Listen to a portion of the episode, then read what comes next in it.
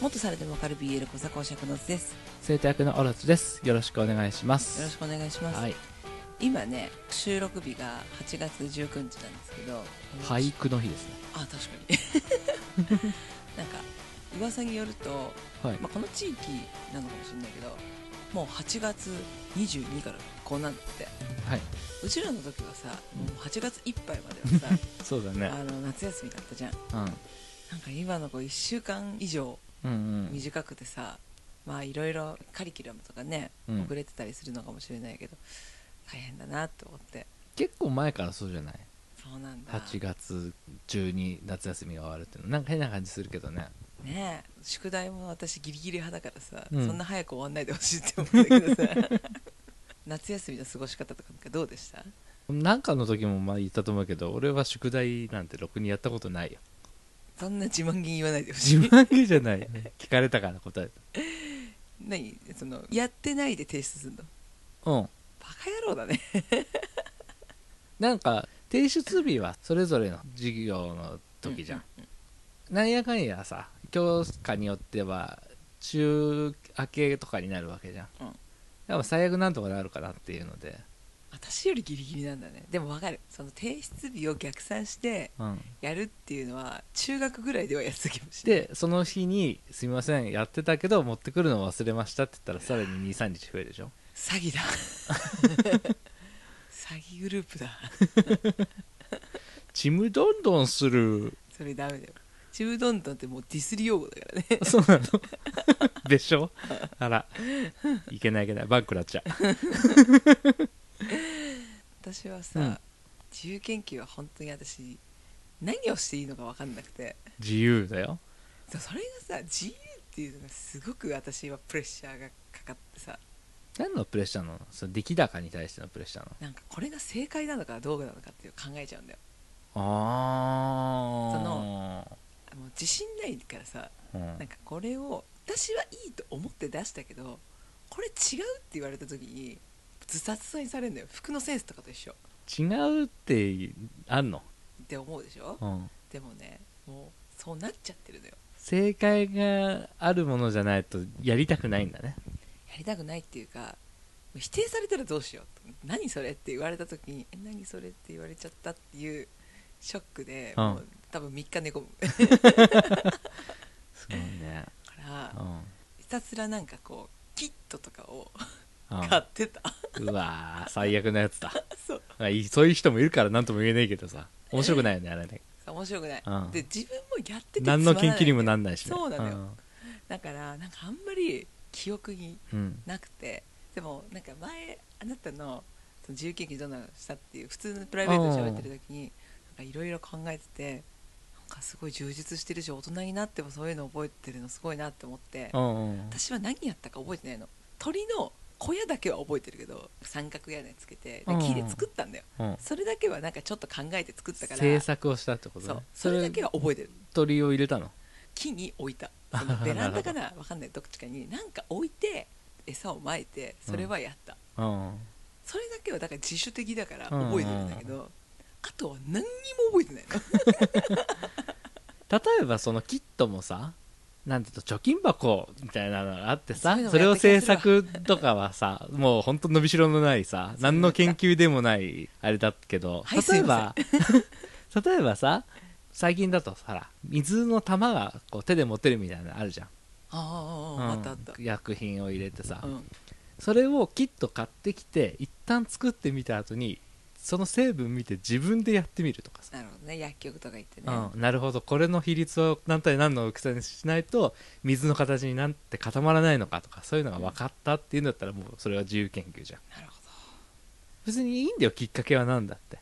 その上でワンクッション何か工夫をすればもうそれだけでできるし俺はもうあの時やっときゃよかったって思ってたのはサイコロを振って例えば1日10回365日サイコロ振ってみて本当に6分の1なのか確かめるっていうのを夏休みの研究で発表したら多分結構ちゃんと評価してもらえたのかなとかさすごいね夏だけじゃないねでそんなのね夏だけじゃないんだって思わせといて1日でできるじゃんやばし4月何日とかそこからもずっとやってこれだけの熱量時間かけましたっていうふうに仰々しくやっておいて実際は1日でできることやっとけば怖い なんかそこまで頭が回らない自由研究何しようって悩んでる人よかったら参考にしてみてくださいあなんかいい話とちょっと良くない話あった 工夫工夫でもそういう楽しいのがいいなってそうだねうんうんはい今日は何ですかヒップノシスマイクの新曲が出るんですよ何月でしたっけ9月9月もう2日かいよいよなですうねんもうちょっとですねもうちょっっとちょうどそれこそこの今録音してるこのタイミングで、うん各曲大体1分ずつぐらいとうんトレーラーが出ていて、はいはいはいまあなんとなく触りだけ曲が聴けるような状態になっているんですが、まあ、前編聴くのがまだもうちょっと先っていう中でその発売までの間にこう期待値が高まるような情報を、うーはい、話していけたらなっていうのでそんな情報今から出せるんですか出せますねすご何せ曲はまだ出てないわけですよっうんトレーラーこそ出てるにしてよちゃんと聴けないじゃあどういうところをこう足がかりにして曲について考えたらいいかっていうと作詞作曲のまあだよねアーティストの人たちがどういう人たちなのかっていうところをさすがですね話していけたら、あこういう人が作ったものなのかじゃあどういう曲なのかなっていうのでこう期待が持てるのかなっていうお、おはー実りがありそうだ い、いやお勉強会なんでちょっと聞く人によっちゃ退屈かもしれないです、でもヒップホップが好きな人とか気になってる人とかだったら、うんまあ、聞いとくと多分 YouTube とかさ、うんそういう AmazonMusic とかで聞けたりするから、うん、調べるきっかけにはなるよねそうだね、うん、なのでぜ俺ひ俺も結構これで調べてあこういう人がいるんだっていうのを知った人もいるから新しいっていうかそのあなたが知らない人もいた、うんへいたいたいたえ珍しい、いやいや全然俺さ本当知らない人のは知らないからね、うん、はい、じゃあ早速大阪どついた本舗ノーダブルディッピンノーダブルビッピグディッピングディッピングどういう意味か分か るなんかホイップみたいなジャンピングみたいなディディップだよディップディップってつけるみたいそうダブルディッピングをしちゃダメだよってな二度漬け禁止ソースそうそうすごいタレ二度漬大け禁阪止やんだよ大阪だわ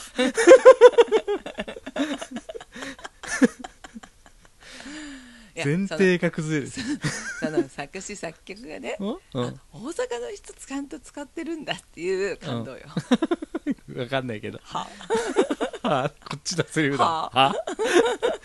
はい。えー、では1曲目ですね。コメディアン・ラプソディ。それは誰ヌルデ・ササラのまあだよね曲ですね。コメディアン・ラプソディです。作詞はコペプペルみたい ル。やめて、あれ、別称だから。な作曲、編曲はフリークール。えっと、コペルさんは、漫画、ヒプノシスマイク、ディビジョンラップバトル、サイドとツイッター本舗バんうんッターステンプルの一巻初回特典。うんうんなにわパラダイシュこのてんてんてんてんてんてんてんそうそうそうそう作詞梅田サイファーってなってたんですけど、その梅田サイファーのメンバーですねおーでこの人単独で編曲も確かしてたと思いますうんコペルさんが、うんで、えー同じく梅田サイファーに所属している「ああ大阪ドリーミンナイト」を作詞した R 指定とは過去にコッペパンというユニットを組んでいておーフリースタイルダンジョンではその R 指定と戦って勝利してますすごくねで R 指定と戦いたいからこの番組に出たんだっていうことで勝った時点で辞退をしてたので番組初のラスボスまで突破せずに賞金をゲットした人っていうへ変わった勝ち方をしてますでこの人「なにわパラダイス」も本人歌ってみた動画を上げてたりしてますえだからちょっと見てみるといいかも結構ね小柄な子役みたいななんか前聞かしてもらったねあそうそうそうそうそうだそうだ人でねあの聞きやすいよそうだね、うん、でねこの人フラワーアレンジメントが趣味で仕事を請け負ったりもしてますもうプロやんでフリークールスっていう人はねこの人はプロデューサーとかやる感じの作曲もするけど、うんヒップホップとか結構いろんな人たちのやつをやったりしてますねうんううんんまあそんな感じですで次アンダーセイルつつじもりロッションうんうんセールはいらっしゃいませあ多分セーリングデーのセールだからセーリングデー旗ほせ炎の下ほかなほセールって英語でうん SAIL だからほだねおおそらすごくないすごいね当たってたセーリングデーってほらバンプ・オブ・チキンのそうそうそうバンプねワンピースのう曲ねん、アンダーセールだからアンダーセール炎炎のの下下まあ「ほ」っていうのはきっとササラササラでしょょ自分たちを引っ張ってくれるその下にいる自分っていう大事だよねまあねほだけだったら飛んでっちゃうからね風にそうそうそ うそうその柱があるから「ほ」も思いっきり広げられるからね、うんきっとそんな感じのことを言ってるんじゃないかなとなるほどね思って、えー作詞が「空音」編曲が前島宗氏ほ空音は、えー兵庫県尼崎市出身のラッパー高校生ラップ選手権第14回大会に出場していたっていうほほぐらいしかちょっと情報がなかったですまあでも兵庫だから関まあまあそうだ関西のね、うん、ちなんだ人っていう感じの人でで前島宗司さんもこの人もあのウィキペディアでちょっと調べたんですが作詞作曲編曲家新進気鋭のラッパーからジャニーズ YouTuber にアニメ主題歌まで前島サウンドに仕上げ Z 世代から圧倒的な支持を受けあるー変幻自在なクロスカルチャープロデューサープロデューサーが力を持ってるねじゃあそうだねか多なり分ねきっと今回の感じではうんでこの人は前回のオンステージうんロショーの1曲目の曲の時に作曲と編曲をしてます、うん作詞は違うんだけどその時ちはゃちゃちゃちゃちゃイエーそうだよねで昨年9月に発売されたヒプノシスマイクディビジョンラップバトルサイドバスターブロスマットトリガークループラスうん続編の方ですねその一巻初回特典の CD うんうんリスペクトイーチブラザーで作詞作曲編曲を担当してますじゃあ結構もうヒップマイズブズブのプロデューサーだねそうだね今回で3曲目っていうことになります、ちなみにこの「リスペクト・イーチ・ブラザー」ジロとサブローが歌ってるんだけど、うんまあ普通に聞くと12をうんリスペクトしてるっていう風に聞こえるじゃん、だけどダブルミーニングになっててこの「イーチ」っていう単語うん「おのおのの」っていう意味なんだほうほうほでブラザーは別に兄貴を意味するものじゃないじゃううんんうん兄弟だから要は弟も含め、うんだから各々が各々の兄弟のことをリスペクトしてるっていう意味にも取れるなるほどそ面白いうなかなかこういうところにワンクッションこうひねりを入れてくれるところに期待が持てるなっていう、そうだねはいさすがだねね楽しみにしてますうんうん次カウント・ザ・マネーもアムリド・ルーダーうなんか名前出さなくても分かる曲名だねまあ一重の可能性もあるけどなああなるほどねうん、でこの曲に携わった作詞がポール・スミス作曲「イノセント・イン・フォーマルポール・スミス」で作曲編曲を高道つげいポール・スミスポール・スミス なんかブランドの名前かなってそうだね ちなみにポール・スミスひらがな表記ですなんだよもうちょっとシャレオツじゃないのかよじゃあこの人どういう人かっていうのをウィキペディアからそのまま引っ張ってきてうん読ませていただきます、えーポール・スミスイノセント・インフォーマルのフロントマン黒いハットにドクター・マーチンを身につけステッキを持っている彼がどういう経緯でサーカス小屋に身を置いていたのかは不明空中ブランコからの落下事故によって片足を失うその事故がきっかけでサーカス小屋から追い出される路頭に迷っているところをサーカス小屋から抜け出してきたトイボーイとキャンディーマンに拾われバンドを結成することになるバンド結成後の旅の途中に立ち寄ったメトロポリタンシティで機械の足をつけてもらうとよくわかりましたはいあの世界観が強い系ですねあそうですそうですそうです 察しが良くて助かります どういうことって聞かれた時用にちょっと答えも入れてたんですけど世界観が強い系世界観が強い系ですうんカートゥーンバンドっていううんうん、うん、なんかリアリティがないからまたいいよねそうなんねそうそういう人たちってそうそうそうそうもう一つのショーだからねそうなんですよでこういうのでいっちゃん強いのってパッと出ますえっとそれはヒップホップでええバンドとしてそういうのでなんかガチャガチャあの架空の設定うるせえやつあんなっていうのえー世界の終わりじゃなくて世界の終わりそういうのあった っけか「ドラゲナイ」だけあのあれレコーダーみたいそれ別もうちょっと凝ったあの骨組みになる演出の部分で 出ないかなな出ない マン・ウィザ・ミッションああ 獣がいたマン・ウィザ・ミッションがまさにそれだと思うんだよ科学者ジミ・ヘンドリックスが作ったどうじゃこうちゃみたいなそうなんだそういうのがあるんですが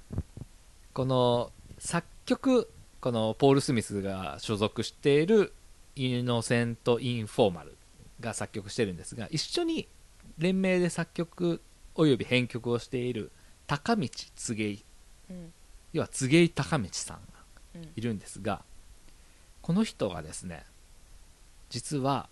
この「イノセント・インフォーマル」のプロデュースやアレンジを行っている傍らマン・ウィズ・ア・ミッションのサポートギタリストへえマン・ウィズのライブを見ると必ず左奥うんベースの後ろあたりに白いお面かぶってめっちゃ細かいこうギターの補助をしてる人がいるのよその人 ED ベーターって言ってうんあの顔は隠してるんだけどその人がこの柘井さんなのうーんだから多分マンウィズの方もこの人が設定とかそういうのを決めてるし今はこのイノセント・インフォーマルをプロデュースして同じように設定をしてるとなるほどただね曲いいっすイノセント・インフォーマルはへえ結構聴きやすくて面白い最近だと池袋ウエストゲートパークアニメやった時のあれの主題歌とかやってた仕事してますねしてますねなのでちょっと前回も「雨宿れ」の曲すごい良かったけどアモン林うんその後もめちゃくちゃ曲受け取ってるよね今回の「雨宿れ」の曲もちょっと期待値が高いです 甘えどさんにあげる曲ちょっといいの多すぎない本当にまだねやっぱまあロショの分あれ だよねロショーはなんか出場したとかあの失礼だようんすごいんだよすごいことなんだけどうんだからもうプロプロの中でもさ別格の多分もうプロデュースする人でしょそうでしかも真水だよおかしいだろ真水の中の人よでもあしょうがないよねおっちゃんだもんおっちゃんにそんなねペイペイはあげられないわ けよ黒田さんがねこれじゃやれないねって言まうたからね地味に歌ってる人だしねあの人そうだねうんうんやってる人だからねだから気使われてるな 何でも何でも「はいはいやります」って言っちゃダメだよねそうだねね川西さん関木さん筋トレしてるからはいそんな感じで3曲ですはいはいそして、えー名古屋ですねバッドアーステンプル会場へ 今今ハテナいっぱい出てた えっと会場へっていう3文字の漢字ですまあまあ仏教の字だよねきっとねそううですねんえー調べました仏道を修行する者が必ず納めるべき基本的な修行項目基本的な修行項目クリアできない男いるけどしてるんですよ荒行を達成してるんですよ洗い物しかしないよあれ 雑巾掛けとか基本的なことはしない よ掃除機がやればいいんですよえー、戒学は戒律をしっかりと守ること会場への戒ね、はで会場への上上学上学は精神を集中して心を乱さないようにすることはいで絵絵学は煩悩を離れ真実を知る知恵を獲得することはい戒学は戒律をしっかり守ること上学は精神を集中して心を乱さないようにすることはい絵学は煩悩を離れ真実を知る知恵を獲得すること解上への三学は互いに補い合っておりその相互関係は戒律を守ることによって善情を得善情を得ることによって知恵を発し知恵を発することによって枠を発して仏道を聖徳するという関係にある3つっていうのがポイントだねそう多分3人っていうのとそれぞれがそれぞれを補い合ってそうだねそう空港は知恵ないからなーって思ってでもほら心を乱さないっていうところは強いでしょそうだねそうあんなキャラだけどさあんまり感情的には怒んないんだよねそうだねそう意外と冷静なんだよねきっとドラマパートでもそういうところのお互いがお互いを支え合って補い合ってっていう部分が触れられるんじゃないかなって思いますでそんな空港さんの曲ですが「ヤングガン・オブ・ザ・サンなんかもうさタイトルの「ヤングガン」っていうとこがもう前回のあれを 思い出させるよね」何キャッか大丈夫今回そういう尖った人じゃない から聞きやすい人ですベンじゃないのやリギーモじゃないですっと普通の曲来るシーモシーモなんだうん、シーモンはね「どついたれ本舗」と「バッドアステンプル」の漫画の三巻初回特典はいはいはい RIP うんあれの作詞をしてますね、うんうんまあシーモン自体はもう言わずもがなだよね私でも知ってるからねうん名古屋の出身のラッパーさんです、よかったねやっと普通に歌わせてもらえるんだね結構ねシーモン自体はヒップホップだけどメロディアスな感じの曲が多いからへえ、うん私全然違うねじゃあ、だい、いぶ変わると思うやギャランバンもよかっただよいぶメロディアスだけどなあっちもなすげえ聞き込んだけど あれもあれでかっこいいから 作曲と編曲がフォーリミテッド・ザ・ザ・ビーズっていう名古屋中心に活動している4人組バンドですねはいはいなんだろう曲ギターの感じは銀杏ボーイズとかそういう感じに近いな、うんなんかディストーションちょっと強めのパンクバンドみたいな感じのイメージま、あ雰囲気合うねうんだ、からあの子にただうーんボーカルの声が高いからなのか何なのか YouTube のコメント欄を見る限りでは俺があんまり好きじゃないファン層ああ出会えたことに感謝ですみたいなびっくりしたラムダクちゃんかと 思ってお姉さあそういうファンなんだんうん意外だねちょっとでもねそうそのボーカルの声質とかからするとクリップハイプとかそういう感じにちょっと近いかあーなるほらどまあ女性ファンが多いのはまあそういうもんかってク感リじープもすハイるプは女性ファン多いよね、うん多いねう、ん、うん、まあボーカルもちょっとイケメンだしな顔か結局顔かイケメンで売りにしてる芸人ぐらいの感じのイケメンじゃないわかりやすい感じの可愛い感じのさ、なるほどあねのパンサーの向井みたいな、パンサーの向こうはイケメンまあ可愛い系かうん、あれイケメンって呼ぶ、今や年取っちゃったからもうそういうのじゃないけどさうん、昔は昔はイケメンだったわけよ20代の時あそう出待ちを待ってるようなさあそう女の子がいたわけよあそうその子たちももう結婚して家庭を持ち今や有吉の壁で滑るだけの芸人になっちゃったけど 急に飛び火かわいそう はい次えー、バイオレット・マスカレードまあもうあの人しかにジューシーだねそうだねマスカレードなんて上から読んでも合い物重視下から読んでも合い物重視それを言わないでくだ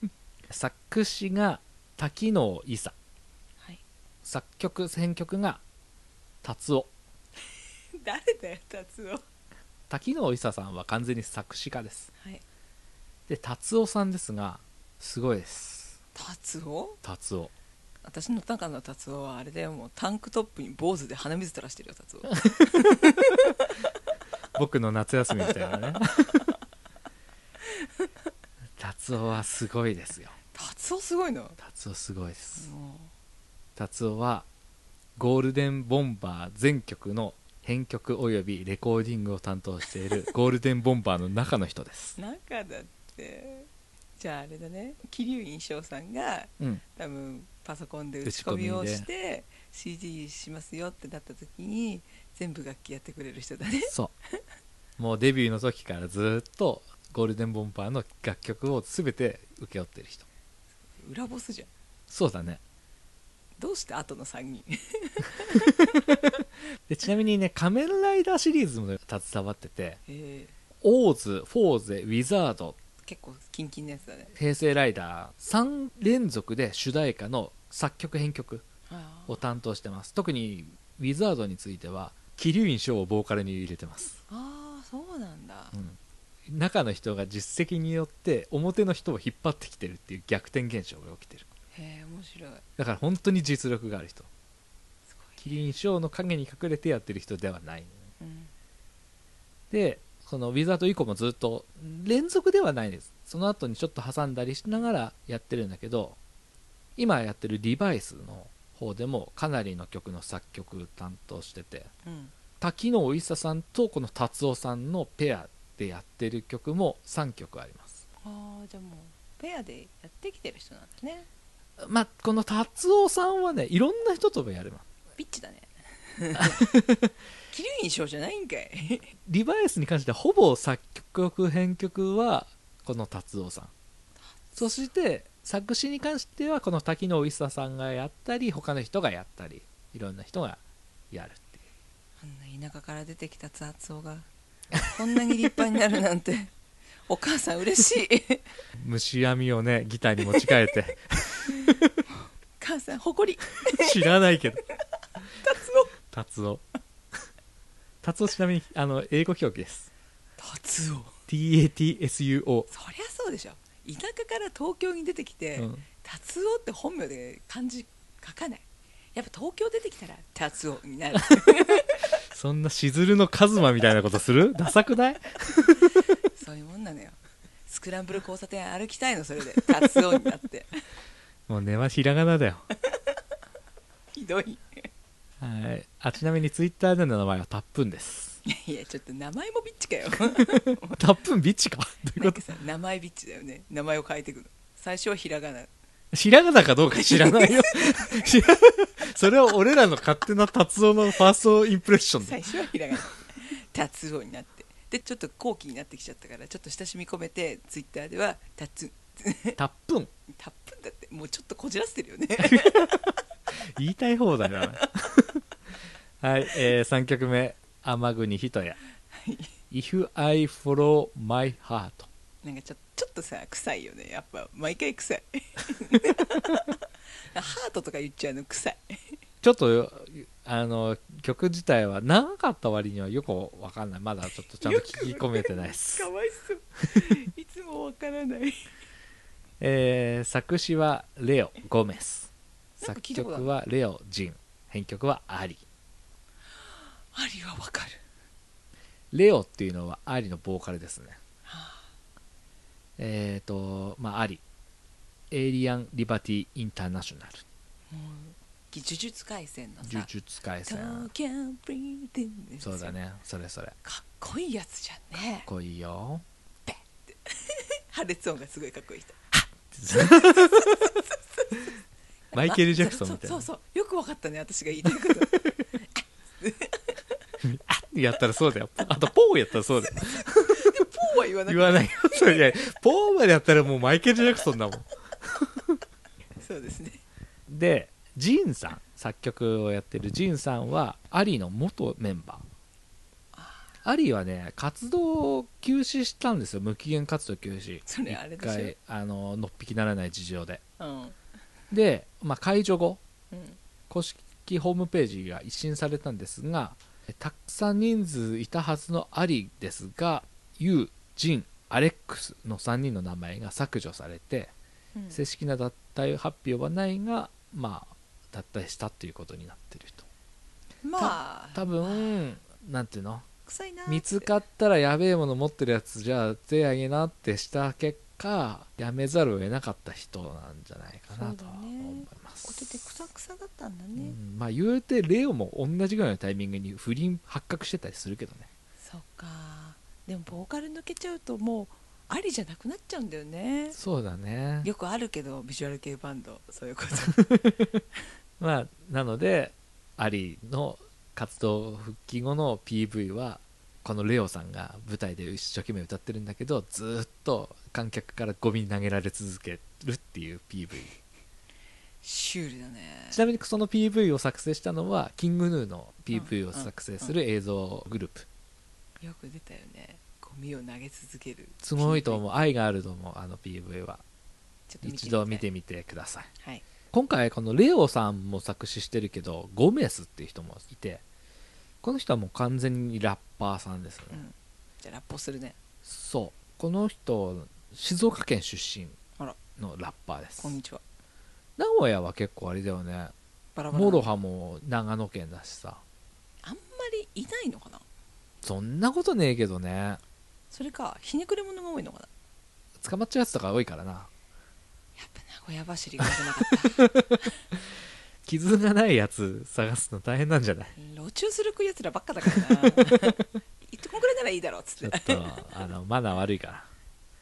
でこのゴメスですが高機能自閉症ああを持っていてでまあそれ自体もまあもちろん本人にしか分かんない大変さがあるんだろうけどうんそれとは別にパニック障害とかうん乖離性人格障害をあららら併発して10歳で引きこもりになって早い段階で乖離性になっちゃってんだねそうだパニねックと、うん相当ストレスかかってたんだろうね、そうだねうん、なんか学校で後期の自閉症っていうのはこういうものなんだよっていう資料を渡したんだって、うんまあ、それがよく働くことももしかしたら可能性としてあったのかもしれないけどいじめが始まっちゃってなんで学校の子たちにバレるバレるっていうかそういうのが分かってまあ理解して生活しようねっていうので渡したんじゃないそしたら思いのほか受け入れる教養が子供になかったって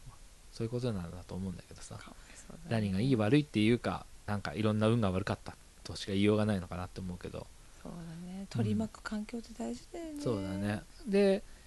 まあそういう状態になっていじめられちゃって引きこもりになってうんでそういう中でいろんなことを家の中でやるんだけど勝ち負けがあったりとかしてもパニックが起きちゃったりとかもするしっていう中で音楽を聴くっていう活動はパニックが起こりにくかったんだって勝ち負けもない勝し、ち負けうがん、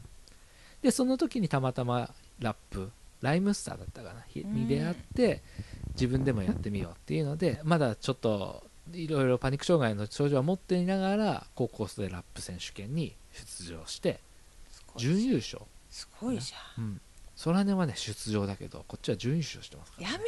めろ音楽に勝ち負けはないあるよこれはやラめッろプバトルだもんバトルしちゃダメで結局まあこれによってレコード会社から声がかかったりしてよでかったねそう何か自信を持つっていうことが魅力につながるし、魅力っていうのは自信につながるっていうので今はそういうので悩んでる人たちに啓発活動とかしながらやっててバトルシーンとかにも結構出てくるんだけど、うんこの人なんかその多分教育特別な環境とかそういうことも含めてこの人にしか出せない言葉選び、独特なワードセンスがあって相手を否定しないラップをしてくれるからすごく見ていて気持ちいいですいいねうんなんか一重に近いっちゃ近いのかもしれそうだね確かない、に、うんえー楽しみそういう人なんかちょっと増えてきたっていうか声を上げるようになったよねうん、その当事者の人たちがああそうだねうん、なんだろうね世間とか政治とかに突っ込むっていうことはあっても、パーソナルな部分って突っ込みにくかったりしたんだけどそこに声を上げられる人が増えたっていう感じがするよねそうそうそうそう、うん多分その一段階終わったんだよねその前の世代がああ牙向く先がねうんその親の世代というかうん、うんその段階がひとまず終わって今の人たちの世代になってその人たちからこう受け継いできた本当は嫌だったなとかさうんなんかこういうなんでも自閉症だと違うのかもしれないけどなんかうんまあ牙を向く先が変わったっていうのはもうこういうものがありますそれに対して違うことをやりますうんわあすごいでもそれがもうオーソドックスになりますじゃあ違うことやりますみたいなのが、うんうんそういうパーソナル部分、どね自分をさらけ出すっていう部分に今なっているなるほどねバトルっていうところのまあバトルっていうものが定着したうんうんじゃあ今度は牙を向かないでバトルをしようっていう風に向いてたりとかさ、なるほど、うん、そんな中でいや俺はだからこそ思いっきり悪口言ってやるぜっていう人ももちろんいたりもするし、なんか多様性だねそうだいろんなね人がやっぱ出てきてうん面白い、ね、選べるからいいよね何が正しいとかじゃないからこういううんうんうん面白いのうんこれから楽しみだねそうだねうんまたこのさ池袋はもう池袋らしさっていうのは必ずあるじゃんうんもちろん名古屋らしさ大阪らしさとかはあったりするんだけど、うんヒップマイらしさはそんなにないというかさなるほどヒップマイでやりそうな感じじゃない曲調だったりうん歌詞選びだったりとかをしてくれるバラエティの面白さみたいなところがあるから今回この2ディビジョンで CD を出すっていうのでは結構俺は個人的に楽しおうみうん私も楽しそうなんかわりかしガチガチだからさみ、うん新宿も新宿の雰囲気があったり、うんもうい固まってきてるからね渋谷なんかかまさにだそうだしさ、うんそういうぽさがあったりする中でわりかし奔放に行ける人たち、うんうん、だから結構楽しみにしてる、うんみんなもきっと楽しみにしてるねそうだねうん、そんな感じですかそうですねもうちょっとしたら発売なのでそれまでの間で作詞作曲をした人たち YouTube とかでも調べてもいいしうん聞いてみてうん期待を膨らめていただければと思いますそうですねはい。そんな感じで聞いてくださってありがとうございました。ありがとうございました